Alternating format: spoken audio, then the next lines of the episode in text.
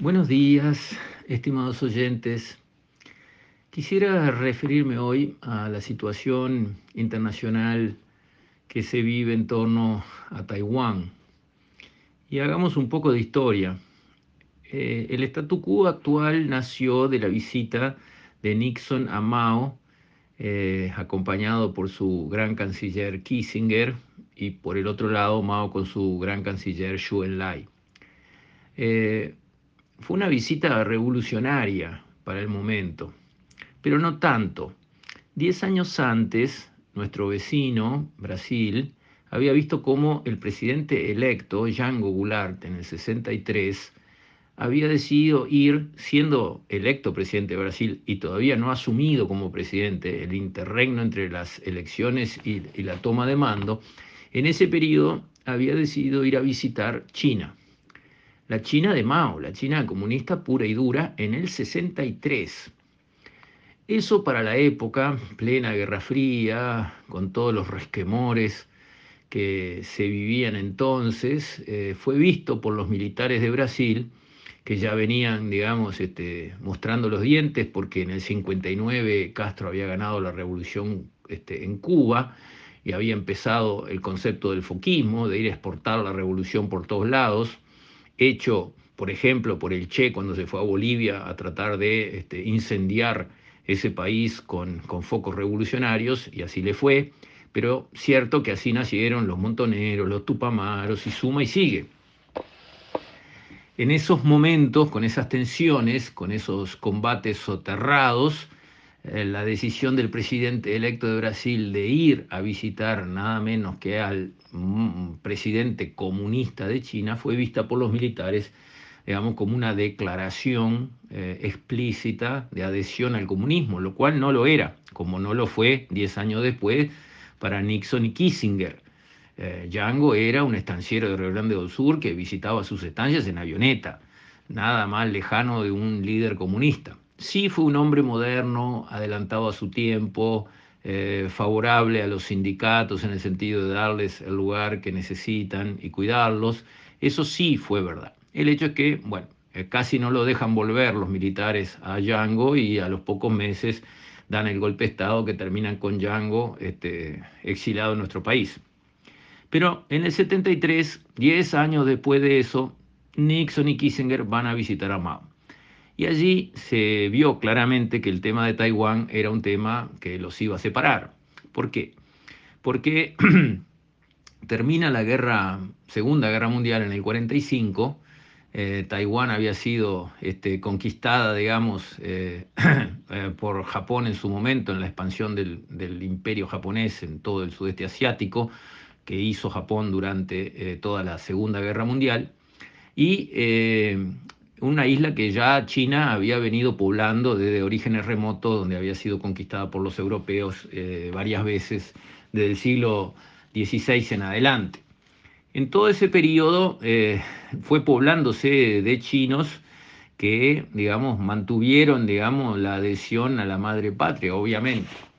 Resulta que eh, la guerra que se produce adentro de China, una guerra civil, que lleva a los revolucionarios de Mao a tomar el poder en el 48, hace que em, los perdedores de esa guerra, que eran los nacionalistas, los chinos no comunistas, liderados por Chiang Kai-shek, se corran con sus ejércitos, lo que quedaba de sus ejércitos, hacia la isla de Taiwán, que queda a ciento y pico de kilómetros, menos de 200 kilómetros de la costa, este, se muden ahí y se atrincheren ahí en un momento muy tenso porque digamos, los ejércitos de Mao podían avanzar sobre la isla y conquistarla continuando la batalla que habían dado en territorio.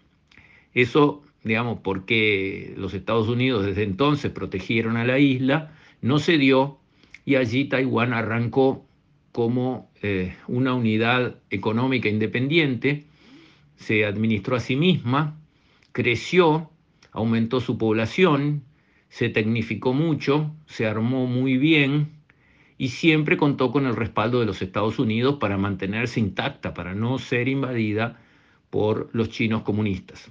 Entonces, cuando Mao y Nixon se encuentran en el 73, buscando crear relaciones y reconocerse a sí mismos como lo que son, países grandes, importantes, independientes, que tienen el derecho de darse el gobierno que quieran, porque esa fue la razón de la visita.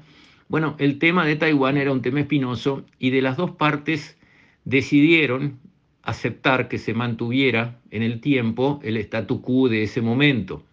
Un país, China es un solo país y Taiwán forma parte de China, pero dos sistemas. Y así se mantuvo a lo largo de las décadas hasta hoy una situación en el fondo sin resolver. China considera, y así fue aceptado por los Estados Unidos en los acuerdos del 73, que Taiwán pertenece a China, es una provincia de China.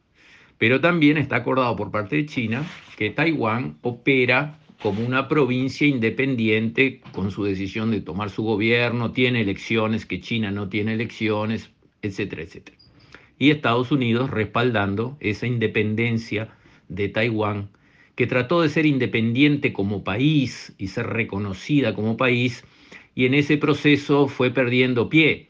Al principio tenía un sitio en el Consejo de la Seguridad de las Naciones Unidas, lo perdió, un sitio con derecho a voto, y después fue perdiendo el reconocimiento internacional de un país tras otro. Uruguay le quitó, digamos, el reconocimiento a Taiwán como país independiente cuando reconoció a China en el 85, primer gobierno de Sanguinetti, con lo cual China pasó a ser un socio comercial importantísimo por Uruguay, cuando antes no lo era, porque China no acepta tener relaciones con países que reconocen a Taiwán como un país independiente. Cerca nuestro, el único que sigue reconociendo a Taiwán como país independiente es Paraguay. Paraguay junto a otros 11 países más a lo largo de todo el planeta, que son más o menos 190 países. Entonces, en ese statu quo tenso, difícil, donde China sostiene que Taiwán debe volver a ser parte de la China continental, digamos, y Taiwán hace fuerza en la otra dirección, quiere volverse plenamente un país totalmente independiente y diferente a China. En esa tensión que obvio tiene como actor a uno de los este, grandes poderes de la Tierra, como es hoy China, llegó esta decisión de la demócrata Pelosi, que es la tercera en, en, la jerarquía de Estados Unidos, o sea, si se muriera Biden y se muriera eh, Kamala Harris, que es su vicepresidenta, asumiría Pelosi. O sea, no es un diputado perdido, un senador perdido, eh, de los Estados Unidos que han visitado Taiwán todos los años, cantidad de veces, muchísimas personas de, digamos, de la política americana y nunca pasó nada. Esta señora es una política importante adentro de los Estados Unidos y además ha sostenido siempre a Taiwán, ha hecho mucha fuerza por proteger y defender a Taiwán y es muy visible en sus declaraciones, en la prensa y en su predicamento. Entonces, que Pelosi visite a Taiwán sin visitar a China, porque podría decir, no, yo voy a visitar toda China, voy a Pekín y voy a, yo qué sé, a todas las provincias chinas que hay, a Shanghai, y de paso también visito a Taiwán, a Taipei. Bueno, era más llevable. No, no, visita a Japón, visita a Taiwán y no visita a China continental. Eso fue leído por el poder político chino como un desafío, como diciéndole Taiwán es Taiwán y yo lo visito y a China no la visito y visito Japón, que Japón es Japón. En fin, esa lectura. Eso encrespó al gobierno chino porque lo vio como una mojada de oreja, como decirle yo voy a, a tu patio trasero y hago lo que quiero.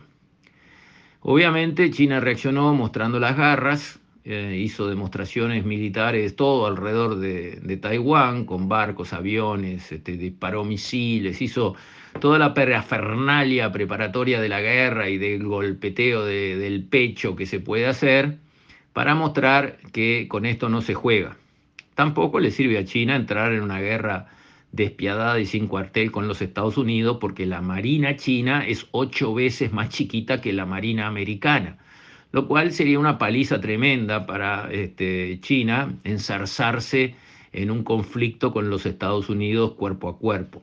Por Taiwán, que es algo que ellos consideran que va a volver a, digamos, eh, la casa matriz, a la China continental, eh, y que eso es una cuestión de tiempo. Los chinos miden el tiempo de una manera diferente a los occidentales. Ellos miden el tiempo en siglos.